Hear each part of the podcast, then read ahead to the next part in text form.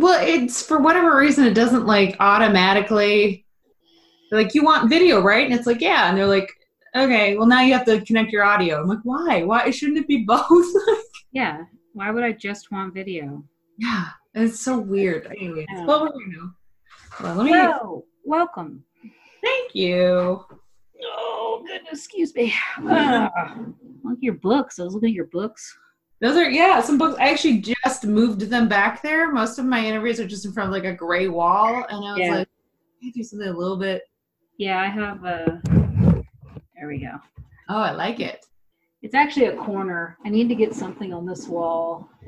I'm not really using a lot of the video of me anyway. If I use some of the video, it's not going to be of me. So, Sure. um, yeah. How are you? I haven't talked to you in forever. I know You were at the first, the Wichita. yeah, the Yeah. lady laughs though, right? Mhm. Yeah. Yeah. yeah. I mean, yeah. That I mean, so I've been good. You did you you had your baby there? I'm not like you had her at, on stage, but no, no, no, no. Yeah, I had her. She was only what I think maybe like three or four months old at the time. She was just- tiny, yeah. And I've just watched her grow up on Facebook, and she is one of the cutest babies ever. Oh, thank you. Like, you know, I have friends that share their babies on Facebook, and I'm like, oof, you know. She's legit adorable. Like she looks like she could be a little baby model or something. she's so cute, but she and she's so feisty. Yeah. She's really she's talking in full sentences now, and it's hilarious. Like she's just she's like, all right, like um she she threw a cup of water in my face yesterday, and I was like, no, we can't. Thank you. Can't do that, you know. And uh, I was like, "That's it. You're gonna have to use a sippy cup anymore." And she was like, "One more time." And I'm like, "No." And she's like, two more times?" And I'm like, "What? Like, how do you know that negotiating joke already?" Like, How old is she? She's going to be two in May. So Oh wow, she- yeah. so she's I don't know. It's it's funny. I didn't expect such feistiness yet. My oldest daughter was super advanced. So like at nine months, she was walking and talking like a three-year-old almost. Um, and she was real short, so she was small for her age. So she looked like a six-month-old walking around wow. talking. We used to go through Target. My mom worked at Target, and she'd be like, "Grandma, where are you?" It's me, Helen Marie, and she was like a year old, and it would just freak people out. Yeah. But yeah, she was always so super smart. It's it's scary when they're that smart. Yeah, and they like have like a definite personality that young. Mm-hmm. Because some of my kids did, and didn't. Really? Yeah, like my, especially my baby, he didn't really develop any sort of real personality until Mm. about seven, six. He Really? just- I mean, he wasn't. He was smart and everything, but he just wasn't like. There wasn't a whole lot of stuff that he'd be like, "Yep, that's Alex," you know. Yeah, right, just, right. just an adorable, average little Little boy. little person, and he just, Uh-huh.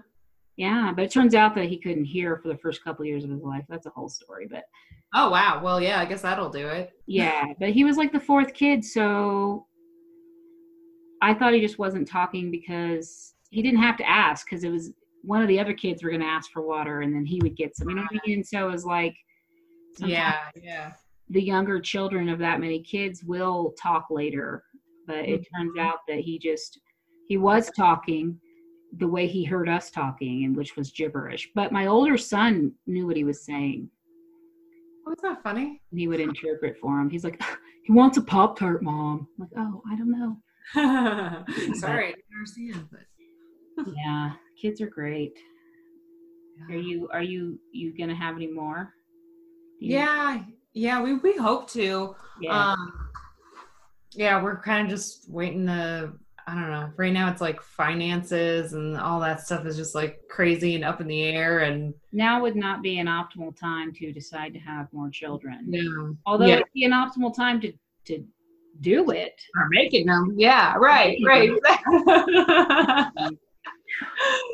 yeah, but yeah, no, exactly. So, I mean, it's funny because you know our first one was such a surprise. that now it's this weird like "Ooh, when are we ever going to be ready we weren't ready with the first one and we were here but what do we Yeah. i don't know yeah it's it's a One to two wasn't that hard. uh-huh. Um, two to three was huge shift because you were outnumbered yeah at that point. And Mm. then really three to four wasn't that big a deal. Oh because yeah 'cause you're already Yeah, you're already in it. It's like, what's one more? You know, it actually was helpful to have a fourth one because then he kept, you know, we had like this set and this set to play with each because I had the girls and the boys, but two to three was like a real big adjustment. That's how I feel like it would be. So I, I only have one sister, but my husband he came with four. Uh, he's got three younger brothers, Yeah. and I feel like it's like you got to kind of keep it even numbers. Can't have that one kid out. Yeah. Yeah. I mean, I love all my children, but I really only wanted one. I wanted a boy. Oh, and well, but then wait, how'd you end up with four? Well, I had a girl, Mm-hmm. and then um, I had another girl, and I was real upset when they told me it was a girl because I thought if it's a girl and a boy, I can be done. Yeah. Um, so when the lady, you know, doing the sonogram told me it was a girl, I lost it and I started crying. My mom was comforting me, and the lady was like, "But she's healthy," and I'm like, "Ah." and um, then and then I switched fathers, not for that purpose, but it happened. Right. Um, Yeah.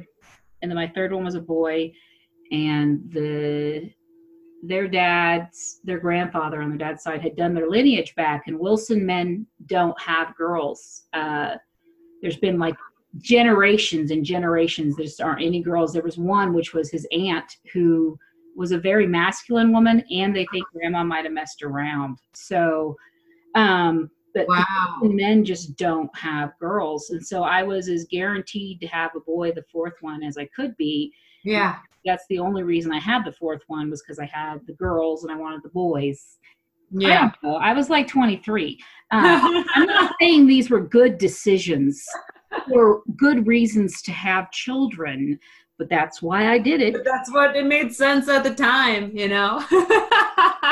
I got pregnant with my first one on purpose at 18 because I really needed to go to therapy is what I needed. But I always I thought if I had a kid that I would never be alone and that I would always have someone to love me. wow. Yeah. Great reason to have a baby, Helen. Oh boy. Perfect plan. but it all worked out. I had Yeah. young and now I'm you know, they're grown and I'm I wouldn't have done anything good with my youth. So mm-hmm. There you go. chase babies around. I miss babies. I love babies. That's fun. Like when they're first born and you're with them at night in the middle of the night and it's just you and them. And hmm I really liked breastfeeding. Oh, really? I didn't really get to do it very much except for my third one, um, Uh-huh. just for various reasons. It Yeah. didn't work out. Not my third one, my my second one. Mhm. Um, Mhm. yeah. but you know, just It's a lot harder than people give it credit for. It, it's it's a struggle. it, I never. it has to do with the baby. Yeah. Well, my my supply never really picked up. It was like a struggle all the way through. Yeah. And um, so we had to supplement with formula, and then about at eight months, it was like I've got nothing. I'm out. So Yeah. The first one they gave me the depo shot before I left the hospital, and they were supposed Mm-hmm. to wait till my six week checkup. So um, my milk never really came in, and when I went back to work, uh, it just dried up. Um, The second one, I was able to take off for three months and have maternity leave, and then I went back to work and I was pumping, so she was primarily breast milk for another month, and then um, I was barely keeping up with her. Though Right. pumping today for what she was eating tomorrow and it was like this pressure pump pump pump and um and then i spilled eight ounces one day while i was working oh no. and she wasn't wanting me i was only actually nursing her at night um and then she just didn't want me anymore because once they get the bottle Yeah. Right. it comes out so much faster so i was just fighting with her at three o'clock in the morning to feed her. And I was like, you know what? Forget it. And so she went to formula. And then the third one was 11 and a half pounds. And he was just so hungry all the time. And it was like constantly on me. And I had a four year old and a two year old I was home with. And I couldn't just be latched onto this baby all the time. And so we ended up putting him on formula pretty quickly. And then the fourth one, I was all gung ho. I was gonna, because I was all religious, and I was gonna stay home and be a stay home mom. And I bought all these maternity clothes or breastfeeding clothes, and I was gonna breastfeed him for a year, and mm-hmm. I was ready to go. And then um, I got sick and almost died after like after I had him um, wow. from an E. coli infection, and um, so I couldn't. So I had to throw my milk away. You know. Um, I pumped it in the hospital. I had to throw it away, and then he just never wanted, you know, he had he always mm. got the bottle. My milk never came in right, and yeah. I remember feeding him the bottle though, like the formula, and just crying because I felt I felt like I was feeding my baby poison. I know. I yeah. I felt like a failure. I felt like you know i've let this baby down before it even started it was not my fault but you know right i nope i know exactly the same because i wrestled with the same thing when like because it was around I think it was about four months that we started giving her formula too.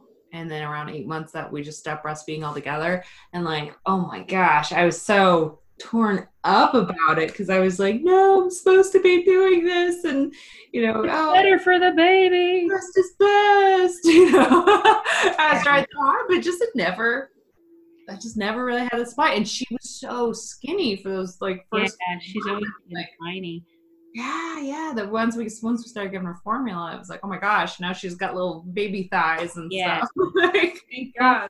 When I my third one, what made me quit with him is that you know I was I was feeding him and I looked down and there's like milk blood dripping down his face because my nipple is oh. open, just bleeding.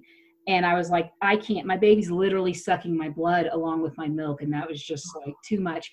And so I was really religious at the time, and I went you know, I, I was going to church and I was, this is the third one, this is before the fourth one. So I'm feeding him a bottle and this church lady was all like, oh, you're not, you're not breastfeeding anymore. You know, he's like six weeks old. And I was like, no, I explained to her the blood and all this stuff. And she's like, yeah, I had that problem too, but I worked through it. And oh, wow. Yeah, and so it made me feel like total shit. Um, yeah. like I failed my baby, but he was hungry, man. Yeah. He was hungry. He didn't sleep. He just wanted to eat, but he was so big. He was like a three month old when he was born. He's 11 and a half pounds and 23 inches long. Oh my gosh. Yeah. Plus, like I said, I had my daughters that were four and 2 Mm-mm. They were, yeah, running amok because I couldn't.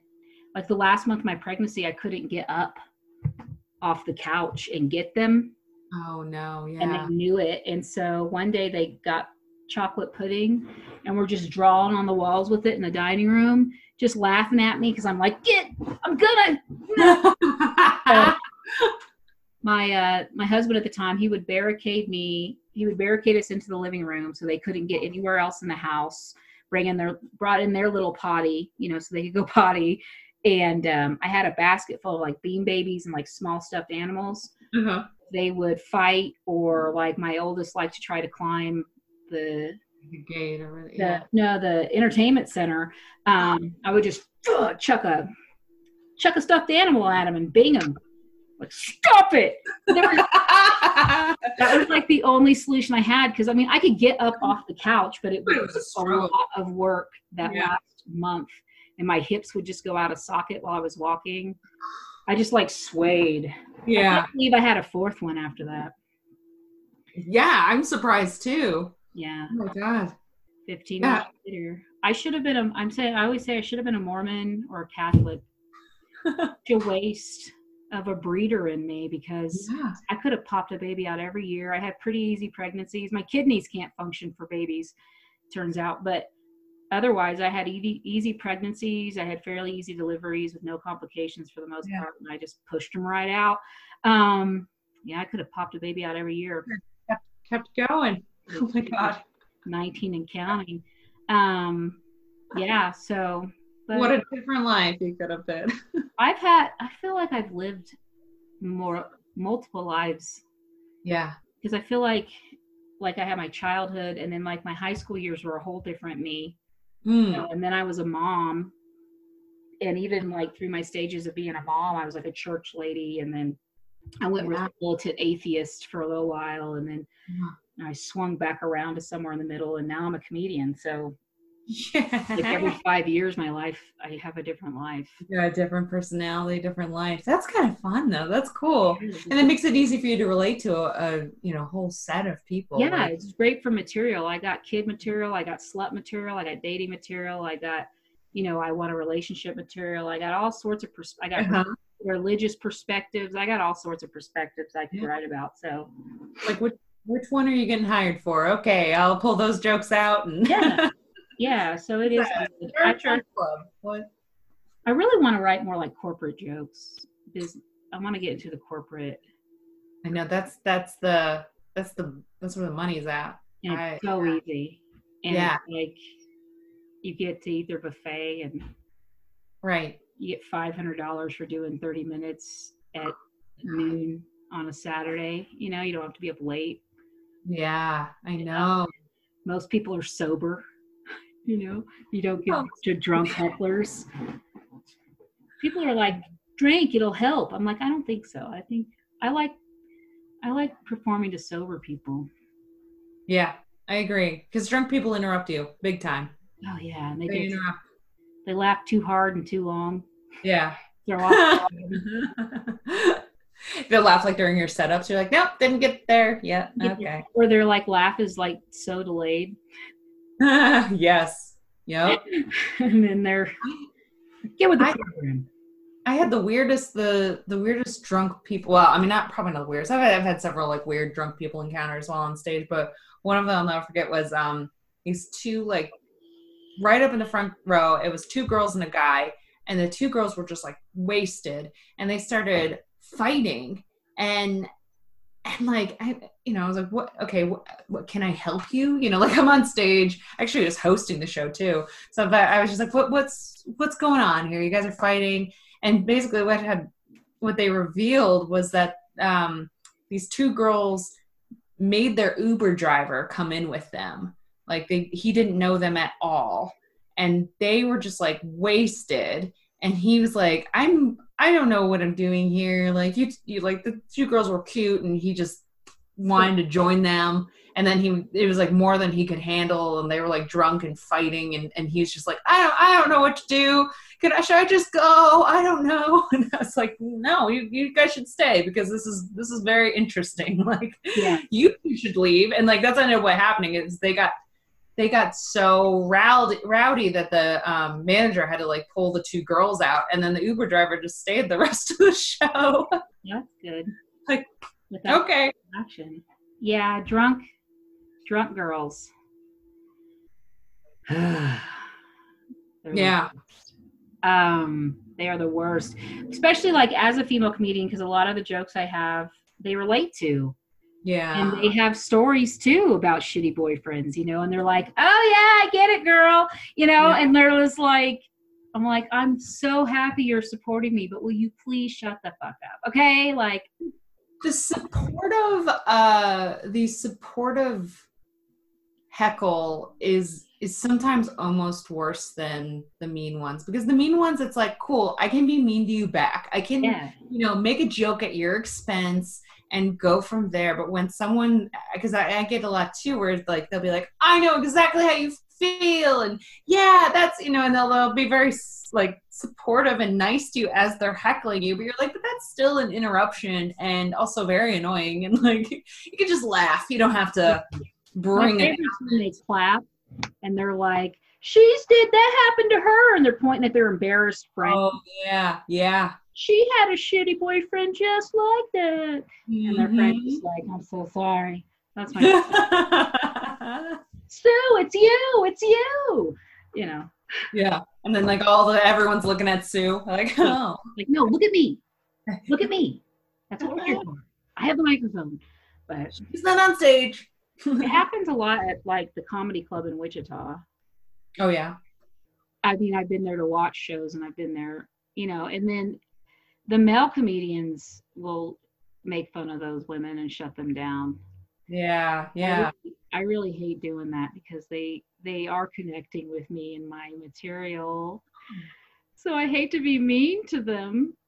Yeah, that's how, that's how I am too. I, I've yet to really master what what to say in that situation. You know, like because it's it's true. It's like, wow, I'm so happy you're relating. I'm so happy you're you're enjoying this so much and you're on board. But I also don't. You're distracting, and I don't know what to. Not helping, honey. yeah. No.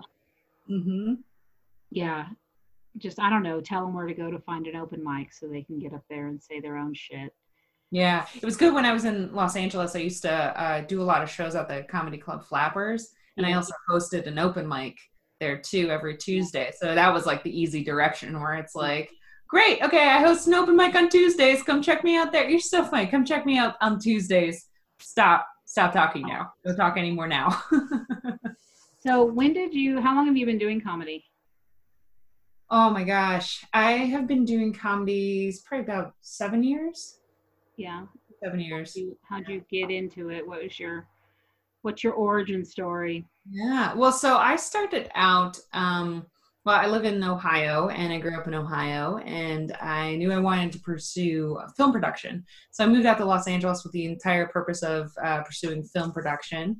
And when I got there, I uh, I was doing mostly production assistant jobs on on different sets, which is not very creative at all. And uh, you're pretty much at you know, it's the lowest of the totem pole, so you're just getting bossed around by everybody, and you know it's it's a great starter position. But um, I had been doing I had been working in film production out here in Ohio too on on you know the films that came out here, so I wasn't necessarily starting from scratch, but I had to start all over once I moved out to LA. So um, after a while doing that, I was like, I, I got to find something else, like something creative, some sort of outlet. Um, and I also didn't know very many people in Los Angeles, so I started taking classes at the Second City uh, Training Center out there in Hollywood, and um, which is kind of like the community college branch of Chicago Second City. but yeah, um, I started taking classes there, and you know, started meeting people, and and was doing improv, and and really like, I really loved it and was connecting to it, but um, after going through so long in the program, I think I was in the program maybe like two years or so. Uh, I kind of was like, okay. Well, I, I, was saying like I made it all the way up to um, the final class in the conservatory program, and at that final class, you have to audition to get into the last thing. So I spent like you know two years and and thousands of dollars only to not get into that final class and you can re-audition and keep going but at that point i was like what am i like i'm what am i doing? Like I, what, what can i do that's alone and also well like that's free and and alone because improv you're relying on on uh, the heckler might be your friend in improv. Like Yeah. might be the person you're working with in improv. Like you have no it, it's it's a lot of fun if you're good at it but it, it's also very frustrating at times too and i found it often that so because i was like oh i've got this great storyline in my own head of this sketch and then someone throws in something like a left field i'm like oh no okay Nothing. Yeah i don't know what to say now you messed up my plot that was in my head mm. so i really wanted to start trying something that was alone and also free and that's what led me to stand-up comedy and it's so funny because once i started that i was like oh yes this makes so much more sense for my personality like Yeah. I control what I'm saying. You know, for the most part, I control where I get booked. Like it's it's you know, and it's immediate. Whereas film production is it takes years to to get anything done in film Yeah. production. And Unless you you're- but- in, with like film production, you can put all this work into a film and then nothing happened to you know what I mean? Then it gets shut down or it never fully gets made. Yeah, right. And if if you want to actually like make like if you're a screenwriter and you want to like write and direct and produce and stuff like it it takes so much time and money to to actually get those things made. Um, I know so many people who you know sold their houses in order to get the money to to make their film or you know I, I mean borrowed money from every friend every Yeah. Kickstarter I every. can imagine if I was addicted to like screenwriting and filmmaking, like Ah. that stand up. Because I know how expensive stand up's been for me. Oh yeah, it's been it's stand up is expensive too in its own way for sure. It's But not- Not as much as I mean, film it, and that's only if you decide to make it yourself. If if you decide if like if you're just a screenwriter, like then you're just writing your scripts and then hoping someone gets it. You know, someone finds it and decides to make it. And I mean, there's a it's I'm such a control freak. I think if I wrote I wrote a screenplay and I also use my personal life, so it would be a very personal there'd be personal stories in it. I would have trouble just selling it to somebody and letting them because they could manipulate it into whatever they want. oh right, yeah. The screenwriter's job is done once they start shooting. In theory, and that's that's mm-hmm. very hard. I think that's why we see a lot more like writer director types, especially Yeah. now. Yeah. And I was actually going to start some classes in the fall at the film school here Oh yeah. for producing and Uh-huh. screenwriting. Um, we'll see now. I don't know if I'm going to have the money. Yeah. so hard. I mean, I still love the film industry, and actually, I still do uh, social media for the film production company I was working for out in Los Angeles. And I still do it just because I enjoy still being connected to the film industry in some way. Plus, it's also it's essentially joke writing. It- It's just quick. Every social media post is just a quick little blurb that you put out into the world immediately. So it's very similar to stand up in that way. I grew up watching a lot of TV and a lot of uh, movies. Mm-hmm. Um, my, that's kind of what my family did together. We didn't really play board games or have sports or any of that. My dad traveled a lot and he would come home with VHS tapes that he'd recorded movies from the hotels, you know, How on cool. VCR. So we got all the shows that were on HBO and stuff and all these movies. And so it was always a big part of my family. And so we have like family movies that me and my kids have, um, like Blazing Saddles, which I let them watch way too young. Yes. Um, things like that. Lots of 80s Mel Brooks oh yeah. and You know, it's stuff. funny. My mom, I always remember she my parents were always so funny with with what they allowed me to watch. And I think that's kind of what drew me into comedy a little bit because dramas and stuff like I, I remember I wasn't allowed to see Titanic. Like that was no way. Oh no, that that looks too risky. I don't think so. Too violent. I don't. We're not allowing you to see it. Life, Monty Python's Life of Brian. Sure, go ahead, watch it. I'm like, what? There's way more, way more nudity in Monty Python's Life of Brian than there ever is in Titanic. It's ridiculous. Yeah, I was actually more concerned as a parent about exposing my children to too much violence than I was sexual Yeah. situation or the naked body necessarily. I didn't mind. I didn't want to watch sexual situations, but if it was Mhm. just a matter of someone being nude, Naked or whatever. Yeah. it didn't really bother me. Um, but sitting there watching a very violent, gory film with my children made me very uncomfortable. Yeah. um, more than nudity did. Um, Although violence is natural part of human existence too. Um, Right. Yeah, I just I don't know. I was Well, it is, but it's also like violence. I think just stays with you longer. At least for me, you know that that feeling of watching something violent. It it it hurts you to see too. I, I yeah, don't I was worried about like desensitizing them to violence. I didn't want them yeah. to be desensitized to it. hmm So, but then they started playing video games because of their dad, especially my boys, and That's a whole other whole other battle. Like, Grand Theft Auto when he was three. I didn't know it. He was obsessed with guns and he only wore camouflage for a little while. He's got Asperger's and we didn't know uh, it, but he got really obsessed with guns and he would only wear camouflage. mm, Underwear, shirt, pajamas, anything he wore, it had to be camouflage. Um, which was cute for a minute. I thought maybe he'll go into the military. Um, he'll turn into a crazy guy up in the mountains with the militia. I don't know.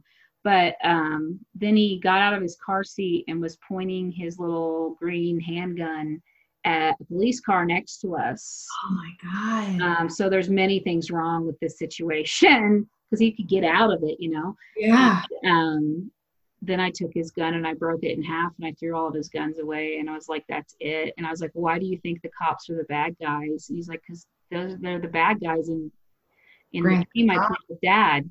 And then that's when I found out he was playing Grand Theft Auto Oh wow. with his three year old and I was like so mad.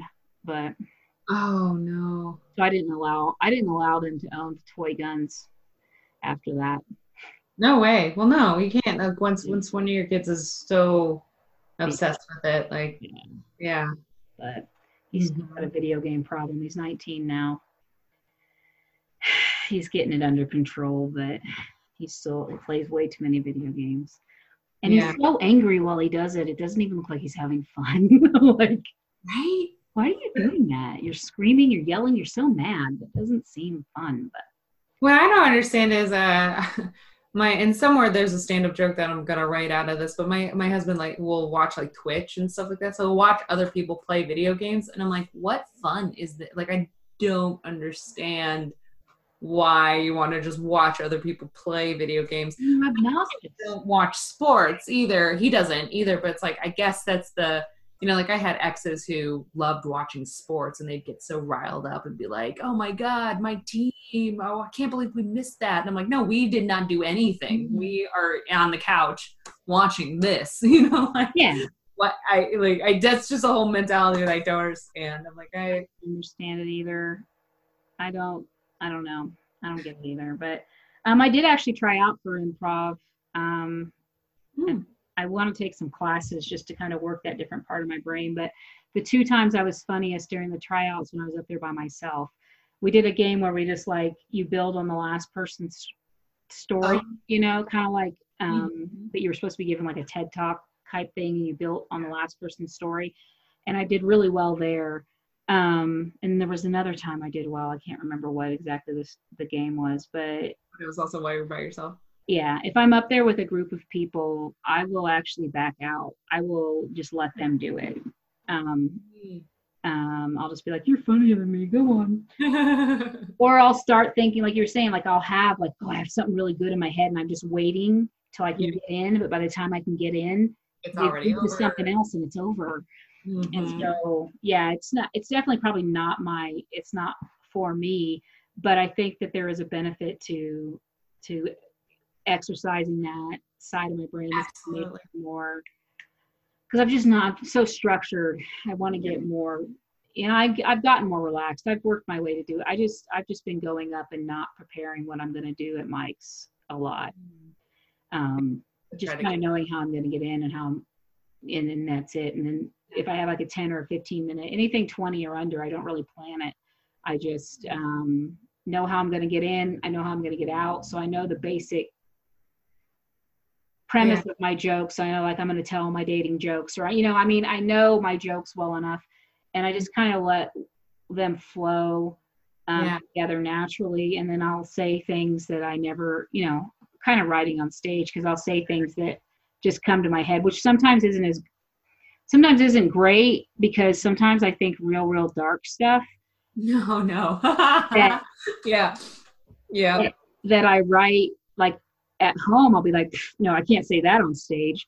Right. Boy, you're in the moment. You're like, yeah, this is funny to me. And then it's like, oh, oh sorry, too dark. Did I kill? Did I kill the mood? was Sorry. made some joke about because well, the, the the lady hosting the show works at Planned Parenthood, and she had had some jokes about that and abortion and stuff.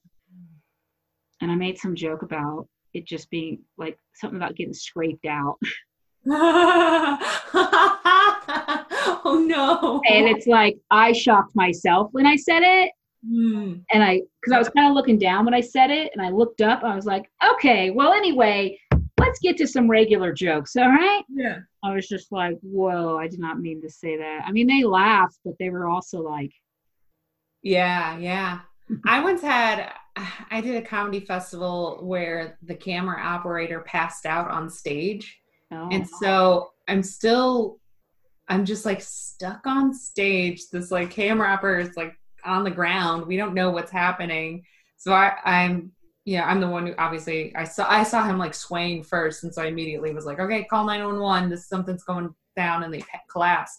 And then I was just left up there narrating everything that was going on of like I uh, I hear sirens and uh and but I always remember I said like wow I guess I'm really killing up here. And they said oh my god nope that was too I'm so, like he's literally like laying collapsed on the floor and I'm like ah I should not have said that. I can't believe I just said that. I'm so sorry. I make jokes so I'm nervous. I'm a comedian. And then just like yeah. rambled he ended up being fine. He was yeah. fine.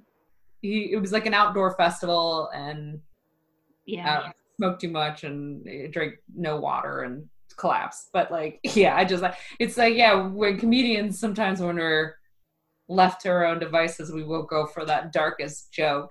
That's yeah that's just where my i try to write clean. Mm-hmm. and my jokes end up going anytime i try to think of it and try to write clean that joke ends up darker and grosser than anything i've ever written. Right yeah so I really want to write cleaner, but I do too. And it's funny because I always think I'm clean and then I get to it on a show that they say is clean and I'm like, totally, totally. And then I get there and I'm like, oh no, I'm not. Nope. I did a show that was, uh, there was, it was another like a festival and there was literally a ball pit of children behind me. Oh and God. I was like, oh no, I'm not. Nope, not that clean. Did not I will never be small children clean. You know what I mean? Yeah, yeah. I did the I did that same. It's called the Ingenuity Festival, and it was like a bunch of art mixed with comedy and bands and like all sorts of stuff. And and they ended up moving the ball pit the second year. Thank God, because I was like, this is no, I don't, I don't even know what to talk about. Church clean if you're going to talk in front of toddlers. I've had I, I did a show at a brewery here when I first moved here that uh-huh. These people brought in. It was nine o'clock. It was at a brewery on a Saturday night, and they brought in their like their kid was like six or seven probably, mm-hmm. um, and they walked in right as I was. Uh, the person before me was doing their set, and they warned them that they were doing a comedy show, yeah. and they were like, "Yeah, it's fine."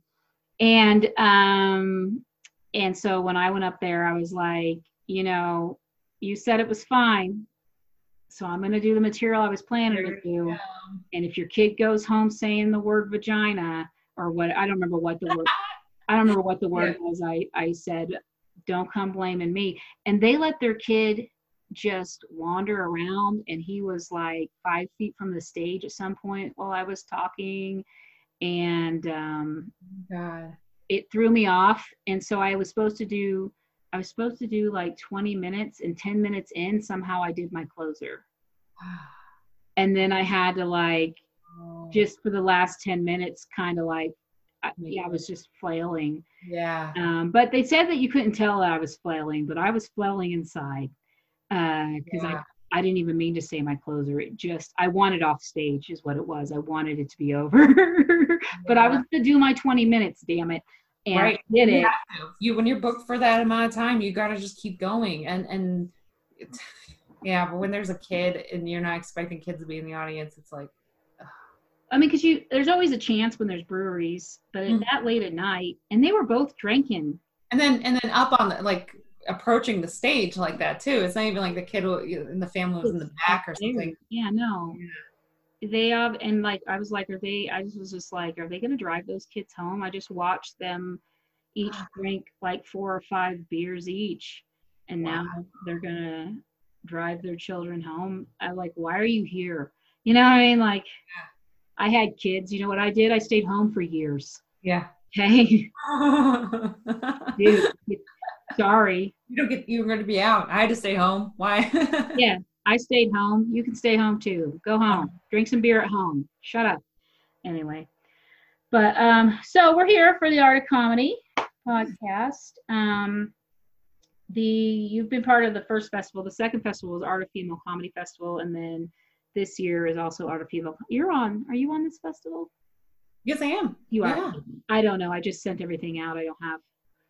There's a lot because it's four days and it's in Denver, so there's a, there's like twice as many comedians as there was last year in Wichita. Mm. So there's also going to be a couple sketch uh, groups. Oh, cool. And an improv group that's two or three women from, I think, Chicago. And then there's also a film that I got to look up the name up so when I talk about it. But it's a kind of a dark comedy, but it's written and produced by a short film by women, um, starring a woman. So Um, hopefully that all gets to happen. I'm some days I'm like, yeah, sure, things will be fine by mid July, and then some days like it's never ever going to be. Go back. I know, I know, right? It's like, we'll never, we'll be here forever.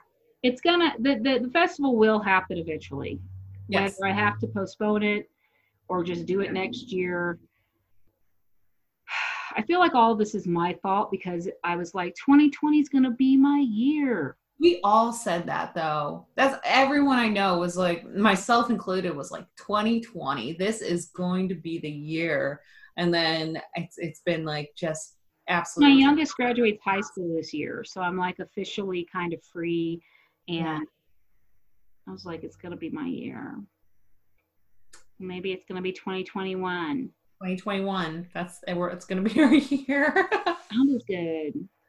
Um, I don't know, but uh, so it's gonna be fun. But the the the fundraiser or the festival is now a fundraiser for the nonprofit Art Comedy, which um, we're going to give scholarships and pay for classes for people to go to comedy and improv classes, starting with women, um, like sexual assault survivors, domestic abuse survivors. I want to get with those programs. I'd like to eventually get into prisons somehow. It's like a dream of mine. Um, I don't teach comedy, but I have so I have to find people to teach comedy. I don't really think um, I'm not. I mean, maybe in a few years I could teach, but I'm certainly in no position to teach comedy too much right now. Um, I mean, I can I give advice. I have lots of comedy babies that are young twenty somethings that call me their comedy mom. I'm like, I'd rather be your cool aunt or something, but right. Um, but yeah, just starting with women and then into the LGBTQIA community and troubled youth, um, just for the benefits of comedy. Um, because I, you know, there's a lot of benefits. So like, just kind of like how, how you know, how has comedy helped you? I guess is the question. whether you had trauma or haven't had trauma or wrote about it or didn't write about it. Just as a woman, you know, like, Why? Sorry. It's okay. No, I mean comedy. It's it's it's really amazing. It it, it helps so much. It helps. I, I don't talk about all my experiences on stage, and maybe one day I will. I think it's kind of similar to what we're joking about, where sometimes I'll I'll like, yeah, I'm gonna talk, and then it's like too dark, too dark, you know. but I mean, it really it by being able to laugh at your experiences in life i think it it sort of it it takes away um the seriousness of it you know? It's it's that um oh my gosh i'm forgetting her name right now. Princess leia what's carrie fisher. The Yeah. carrie fisher quote where it's like if my life wasn't funny it would just be true and i can't have that you know? Where it's true it's like we have to have that like looking at it from almost the perspective a third person perspective where it's like well this is funny. This can also be funny. Yeah. you know life is hard. It's difficult. There's you know just disastrous things things that we're going through right now things that have gone through in the past things that we're worried about are going to go through in the future. And to just sort of be able to collect all of that and be like all right now what can i what can i pull from this to just just laugh at and make fun of? Yeah. I- I think it, it just helps um life it, it makes life easier Yeah.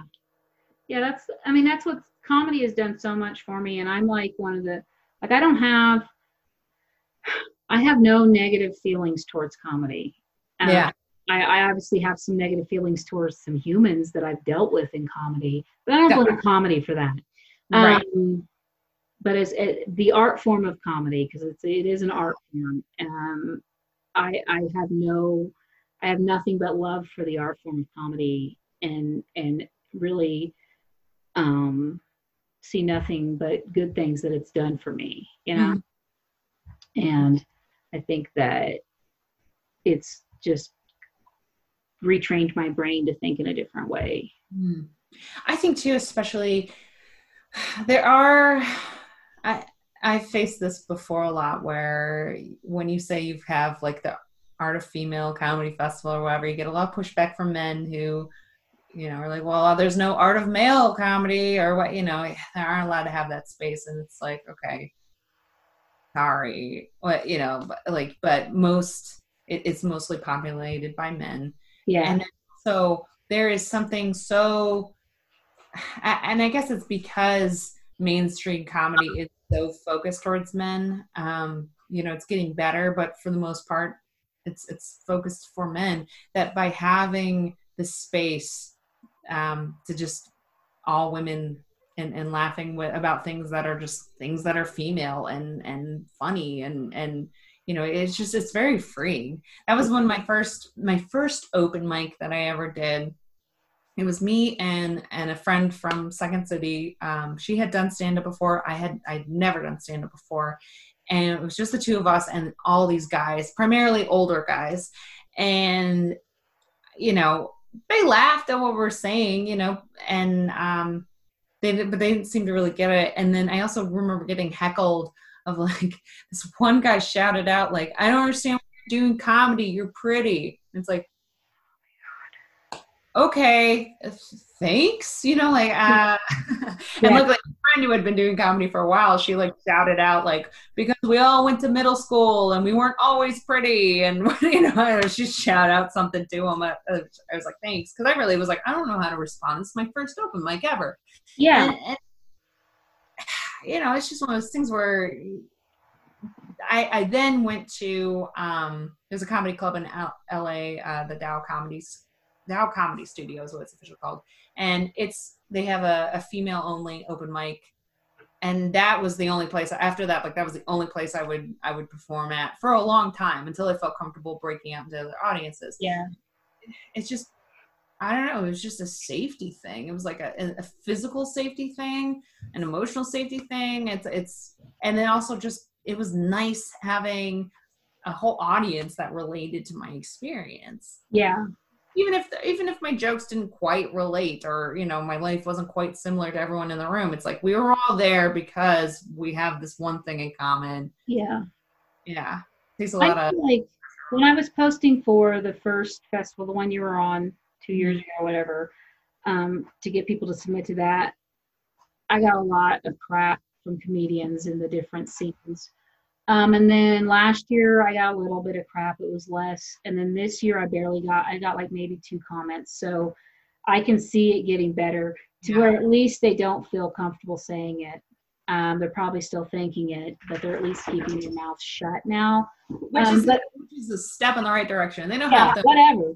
I don't care. Think it if you yeah. want. still want to hear it. You can. You're free to think whatever you want. Yeah. Um, but I was. My response is always, "Well, do it then." No one's stopping you from having an all male. Yeah. The art of male comedy. Do it.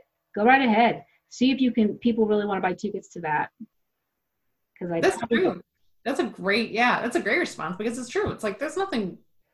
Yeah, go for it. There's nothing against the law.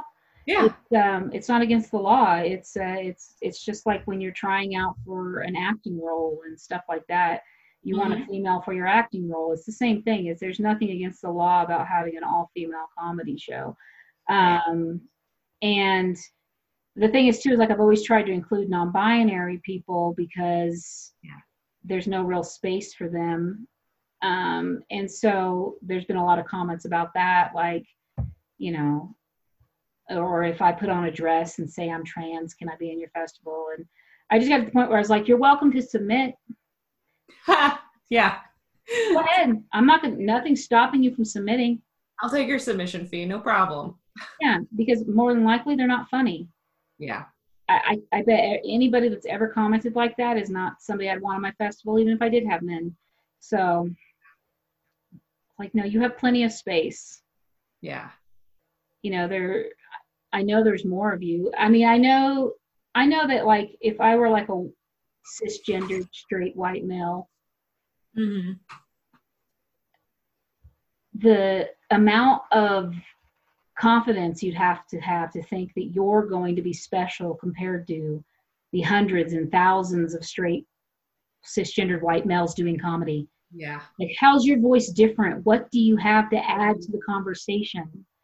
Right. You know, um, it just gets And usually Yeah, and the ones and you're right, like the ones that feel the need to comment and and you know, they're the ones who feel like we're taking something away from them by having this comedy festival. They're having one less space to perform and it's like, no, probably you have one less space to perform because you're not funny enough yeah, and you're not different enough and you're you haven't worked hard enough to establish your own voice. And so that's why you are finding less spaces to work at. It's not because we are also having this comedy festival that only allows women Yeah. people in. Yeah, the first year it was pretty bad. It was there was a lot. There was a lot and a lot and a lot. Um, I find that so much with with smaller smaller towns because I, I kind of did the opposite. I was like I said, I'm back in Ohio. I did the opposite where I started in a big city and moved back to a small city. so I started doing comedy in Los Angeles, moved back to Cleveland area, um, and when like I said, my my I had like a club that was all women only out there in LA, and that was sort of my safety place. And of course, I was performing all over in different places by by the time I left, but that was still kind of like my little safety home.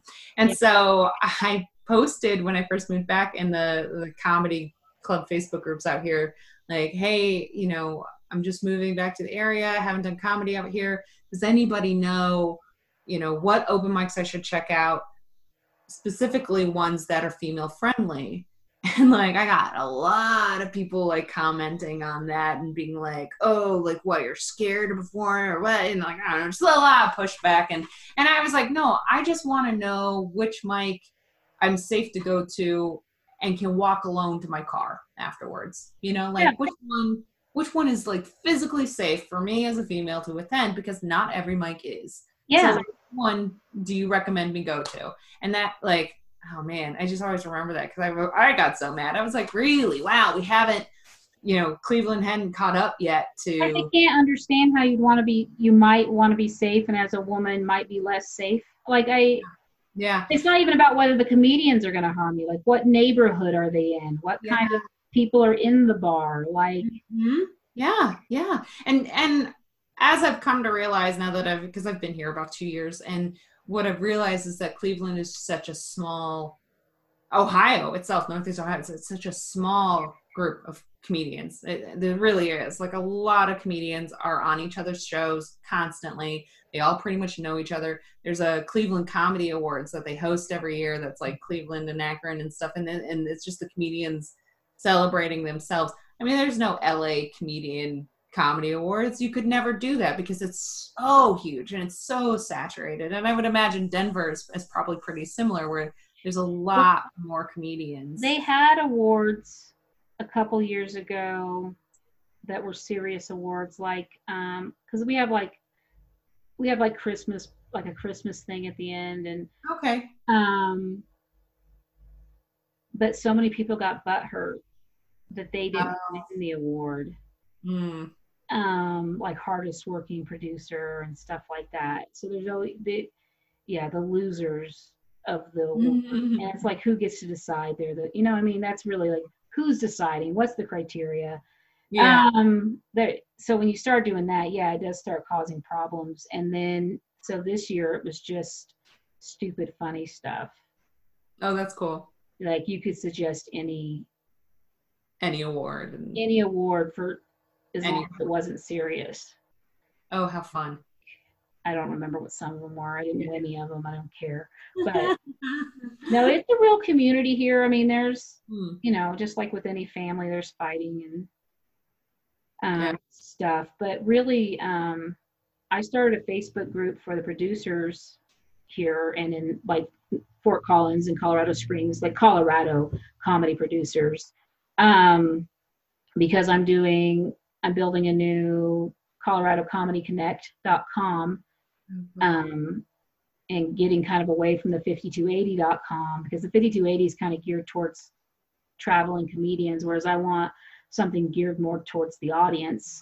oh, okay. Yeah. Yeah, and um, so I started the group just to because I I don't you know it's their scene too, and just you know just so we can all communicate as producers. Um, and there's like a hundred and something of us in there. Oh, oh, That's cool. just the comedians that produce shows and open mics. Wow. So um, there's a lot of very hardworking comedians here Yeah. that take comedy very seriously as an art form and a business. Um, and it's not just something they're doing to stroke their egos. Right. That is a part of it, obs. But um, yeah, so it's a it's really like I think it's a I mean, because like LA and stuff, I feel like LA is if you want to be like an actor, if you're a comedian and you want to be an actor, or or and stuff like that, and then New York too, if you want to get you know if you want to be an actor in a different kind of realm or get on late night or SNL and stuff or be a writer. There's a lot of writers in New York. But if you just love stand up and you want to do stand up, Denver is the place to be. Mm, Um, yeah. I know several people that support themselves. Well, they were supporting themselves primarily from comedy, um, and they don't travel just from around here. So Yeah. it's a great, great place. If and, and all I really do is stand up. That's all my major aspirations are. I, I've kind of got an outline for a screenplay for a Mhm. short film that if I did film it, it'd be something that I did with my friends on my iPhone. You know what I mean? And that nothing serious. Um, but there's just a lot of talent here. There's a lot of talent, and people are moving here from LA and New York. Um, Well, it's it's unaffordable. Like you can't. It's that's what we faced. We we moved back to Ohio only because it was like okay, we're pregnant. Or I was pregnant, and it was like we live in this like tiny bachelor studio apartment with no kitchen and no like you know we're in Van Nuys, which is a growing. I, I think Van Nuys is going to be like a really nice community in a couple years. Like it was already you know nicer restaurants were starting to get built but it wasn't there yet. Like uh, when we were living there, it was still kind of, you know, like a little bit ghettoish in some of the areas. And so, Yeah, it's too expensive to. I Yeah. I wouldn't rate. I wouldn't want to be here with a family. It's very expensive here. That's I lived here before comedy, and the reason I moved back is because I couldn't afford to live here with my kids and my dogs and have that a house and the space I needed.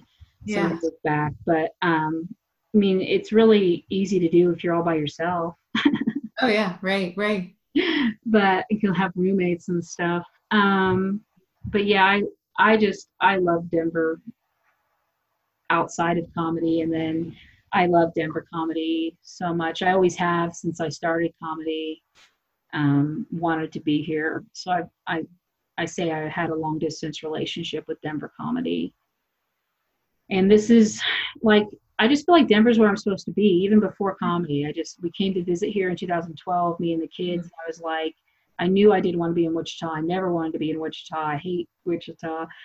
Uh, nothing to do with the comedy, but just the city, and the whole state, really. Uh, I hate. Yeah, And so, um, yeah, when I tell people I moved here from Kansas, no one's like, why? Um, you here. I told somebody that uh, I was in a phone interview the other day, and they're like, "So why'd you move here from Kansas?" I was like, "I didn't want to live in Kansas anymore." They're like, "That makes sense." yep, totally. Bye, bye. I tell them I do comedy, you know, until they hire me. That's late. But yeah, so it's amazing here. I'm very happy. Right, I'm, you know, so my my um my in-laws actually live in uh, Longmont.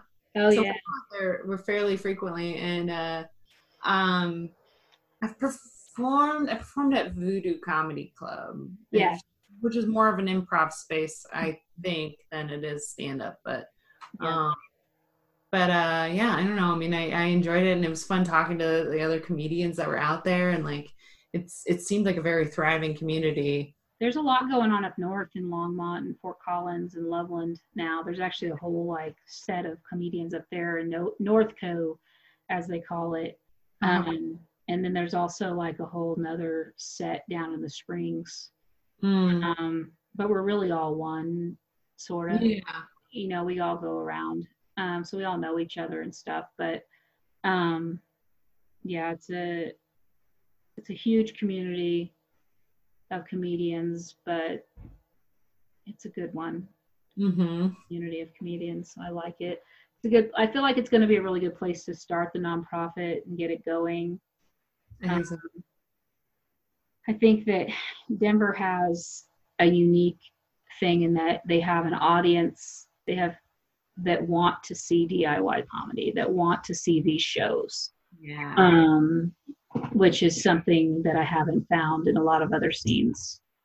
Mhm. This level, anyway. People are like, "What club do you work at?" And I'm like, "I don't, I don't really work at clubs. I Yeah. in breweries and bars, and uh, we have shows in in art galleries and Just- everywhere that we can find them. So I don't know. I mean, I like doing clubs, but I also love doing shows in more unusual spaces. Like I used to do a show in LA that was in a grocery store, and like, yeah, I used to do. Gosh, I mean, I'm trying to think of some of the other more unique theaters and stuff. Like I don't, I don't know. It's just fun doing this.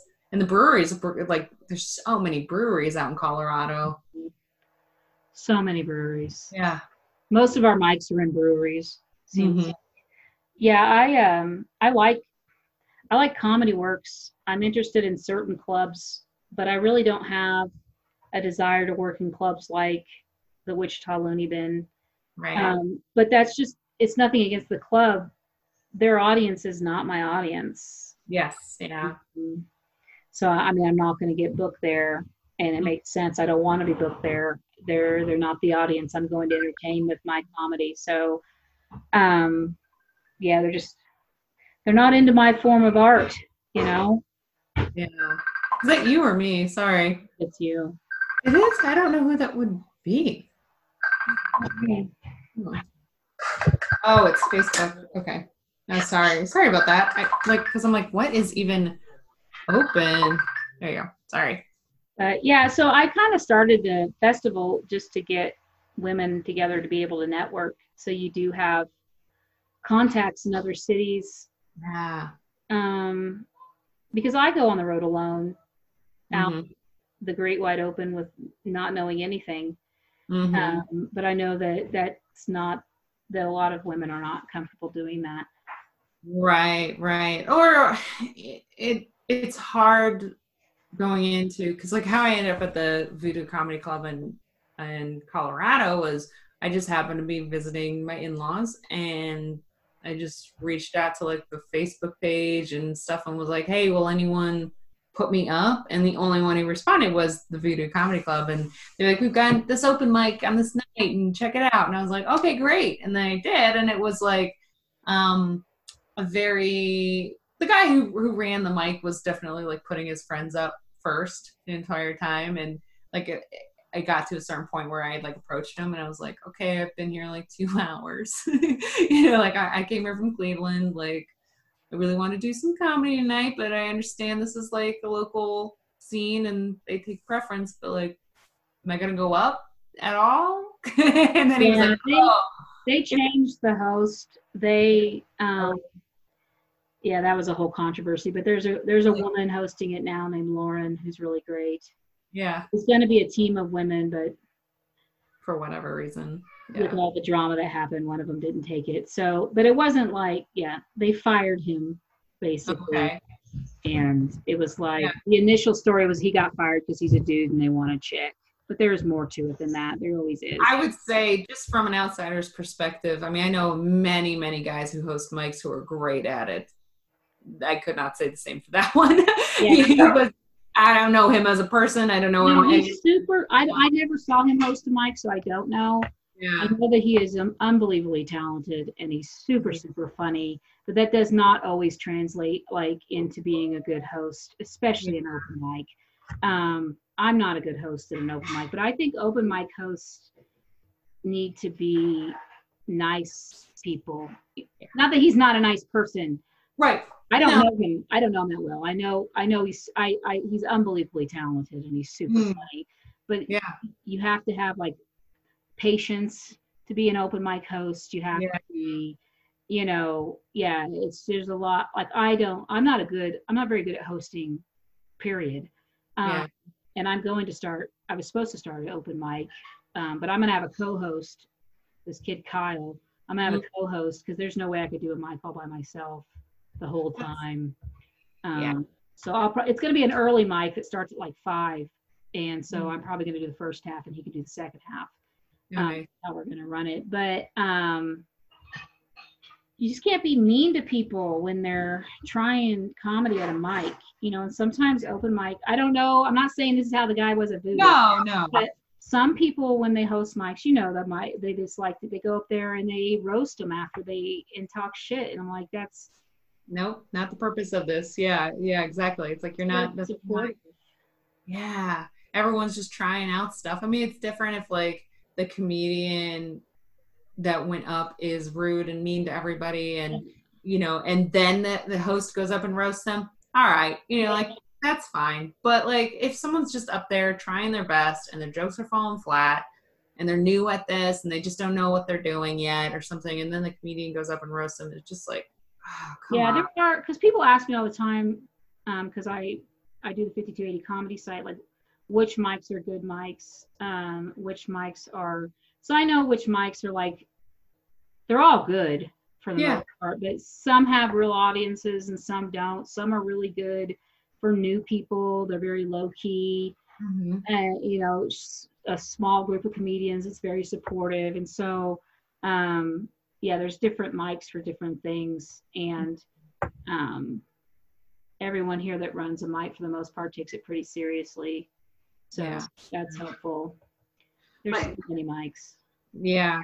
Going back to what you're saying though, it's important to have that sort of female network that, you know, had I had known you were in, in Denver at the time, I could just reach out to you. I mean, you weren't living there mm-hmm. then, but you know, it's like different. Like I could reach out to you now and be like, where do you go? Where should I go?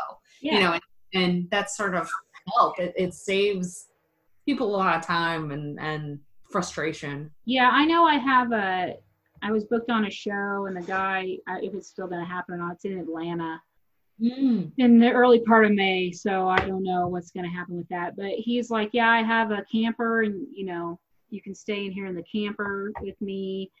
And, um, you know, so I noticed we had some female Facebook friends in common, and I reached out to them and I was like, Hey, is this guy a creep? And they're like, no, he's super nice and blah, blah, blah. And people stay in his camper with him all the time and it's not a problem. I'm like, okay. So, you know, it was, it was nice to, to have those connections with those people yes. to where I can verify that like you're not going to get murdered in your sleep. yeah. Or that he is legit just asking me to stay in his camper because he lets everyone stay in his camper. And he's not offering me to stay in his camper because I'm a woman. Right. You know, mm-hmm. Mm-hmm. you never know, man. Yeah. I don't trust people. I don't. Well, it's hard to. It's hard to because, eh, like, as a female comedian, that does allow people to like they feel like they have access to you or something on a on a, a different level. And I I mean I think just being a woman in general first gives people, especially men, men like they feel like they have access to you, and it's like, oh no, no, you need to stay back just as you would a guy, you know, like, yeah. you know, like, um, but uh, yeah, I mean, there's been so many times where I, I did a show recently where um, somebody brought me a drink after after my set, and I was like, oh, thank you. I'm not gonna drink this, you know. I'm just holding it, and I was like, thanks. And then they're like, well, are you gonna drink it? I was like, yeah, yeah, I will. Just not right now. And they were like, oh, okay. And I was like, thanks. And then they left. It was, it was a guy. He, I don't know why I'm saying they. It was a guy. He left, and then he he came back a little bit later, and he's like, I'm so sorry. Um, I'm so sorry. You you probably thought I put something in your drink, but I didn't. And I was like, okay. And he's like, so it's safe for you to drink it. And I'm like, I'm not gonna drink that, man. You know, why don't you first ask me if I want to drink? Yeah, right. I don't drink just any alcohol, so you can't just bring me whatever drink. Like, just ran. Well, it was. It wasn't even something. Yeah. I try to bring you shots while you're on stage. I don't do shots. You know. Um, yeah. I don't drink brown liquor. So, like, ask me if I even. Maybe you don't even drink. Ask me if I want a drink first. Yeah. Then right. I'll, I'll need to order the drink I want and watch it be made. Yeah and he came up to me a third time afterwards to, to be like, "Well, there, I'm so sorry, there wasn't anything in the drink." And I was like, maybe there is, maybe there isn't, but like at this point, I, I definitely don't trust that there isn't. like, thanks, but like I, I don't I don't want this drink.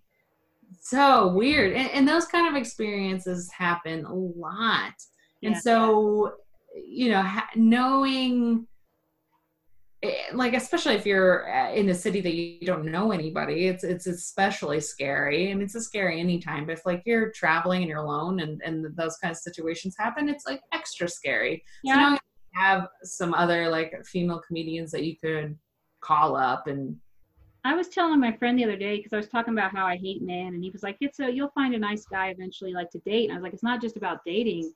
I no it's just living my life and walking around. I've had I've had a guy, I was just pumping gas and he asked me how I was doing and I ignored him and he called me a bitch. I had um, a guy that I uh, who bumped into me at the gas station and he called me uh, like a stupid fucking dyke or something like that. Um, and these little things like that, um, men being overly aggressive on the road. Um, you know, men Yeah. just weird things like that happen to me at least once a week. There's a man pissing me off somewhere, whether it's online or in person, and I don't even know what it is. It's like, especially like those guys that were like, is it my face? Like, why do they feel the need to call me a bitch all the time? I don't know. It happens to me a lot, and I'm not even doing anything. I'm just trying to live my freaking life. yep I'm not even engaging with them, and they find a reason to hate me yeah frequently. I, I upset men a lot unintentionally and intentionally. yeah So when I say I hate men, it's not just about dating men. not about dating It's just rarely in the world. yeah. And when I say I hate men, I say it like I hate people. Like I don't obviously hate every single human in the world. No. But when you gather all the human race together as a whole unit, I hate it. Um, so when you gather all the men together in the whole world as a unit, I hate them. Mhm. So I also hate white people. But obviously I don't hate all white people. right But you know, yeah i know imagine how much I hate a white guy. Like white men have to make me like they already start out at a deficit. right I'm neutral on everybody else, but if it's a white dude, I'm already like, man, I don't like you. They have to get up. They have to get up to neutral even. Um, Ah, it's awful, but it's true. It's how I feel. But then there's the thing that's that's a joke within and of itself it's like you've taken a painful situation of like just for whatever reason constantly invoking white guys to call you bitch for no reason Reason. yeah just just by being alive you've somehow Trying to pump caused my it. gas, yeah and I didn't want to talk to you. Right I'm a and it's like we could either just like cr- cry about it and be like, God, I hate the world, I hate white guys, whatever, and cry about it, or we can like, you know what, I'm gonna get out on stage and just make fun of them because I can't go find that one asshole that was at that gas pump again. Hopefully, and I know, never can think of anything to say in the moment. in the moment. Yeah, I know that's for me 'Cause I'm too. just, I'm just shocked, you know. Yeah. I, I, did, I don't even think I heard him say "How are you doing?" or "Good morning" or whatever. I was it was eight o'clock in the morning. I was trying to get to work. I had to get gas. Mhm. I'm not awake. I don't. I'm not trying to flirt with some dude at the gas station. I'm not thinking about it. Right. Um, he's just on the other side of the pump. So then after he called me a bitch, he's on the other side of the pump. I had to like just Like- keep pumping my gas. Don't mind me. I'm just here. Okay. Yeah. I just ignored him like I continued to not hear him. That's all you can. I mean, yeah, that's that's all you can do unless you come up with something. But then, I mean, and it's the same thing with comedy too. Like when you have a heckler, it's like okay, you might come up with something in the moment to say to that person, but rarely does that shut them down. If anything, that offers them an invitation to keep engaging with you. Yeah. it's like, no, that's the exact opposite of what you were trying to accomplish. It's like, no, I don't want to talk to you anymore. I you know. whenever possible. Hmm? I ignore people whenever possible. Yeah. Because my thing is like I'm not really good at participating in roasts because Yeah. I will first of all I'll get butt hurt, and second of all I don't have I have either nice or I have like super mean and it's too far. Uh, And when I get mad in a situation, I lose all sense of self preservation. Yeah. So if I were to have engaged with that guy at the gas pump, I may have gotten in his face like I was going to beat him up.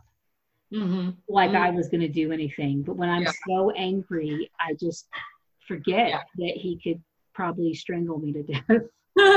That's I don't think about it. I'm just mad. So that's how I am with roast battle too. I've, I've been offered to do roast before, and I'm like, ah, no, I, I would be horrible at that.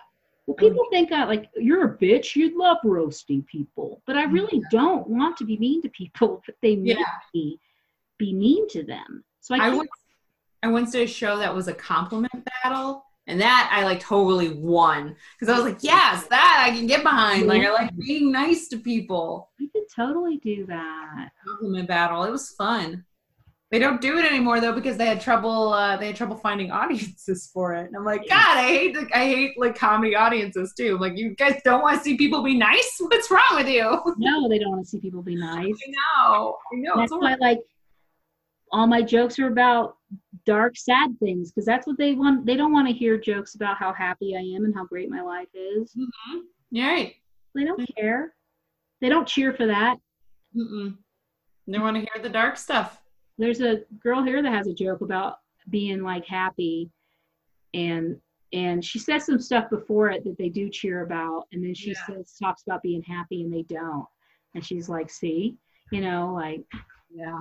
no one wants to support you when you're happy. Uh, I got to get out of here. My dog needs to go Okay. outside. It was really great talking to you. Um, hopefully, I'll get to see you in July. Um, Yeah. Are you bringing the husband and the baby? Yeah, probably. We'll turn it into a whole uh, little family family trip. See Mm, Family.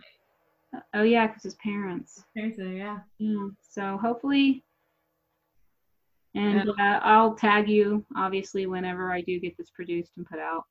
Okay, great. And I may use part of it in Art of Comedy, and I may use part of it in The Lonely Fat Bitch. Okay. So, especially like because of what we were talking about, I'm trying to keep it more focused. Yeah. so, All right. Well, it's great seeing you. Thank you for sharing. Um. Oh, I was gonna say too. I'd love to have you on. I'm doing that social distance group to try and keep people through going through this. So I'd love to have you on that sometimes too, and we can just Yeah, have sure. another conversation there. Whenever, yeah, just let me know. I'm after this week. I'm pretty. I am going back to Kansas on Sunday to stay Oh, for really? a while because I'm going nuts by myself. Yeah. Um, but it's not like I can't do this there. right. Right. oh, anytime. Yeah, hit me up. Let me know when you want to guess when you want me to do it and Yeah. Awesome. figure it out. Well, So, thanks so much. Thank you. Have a good night. Bye. Bye.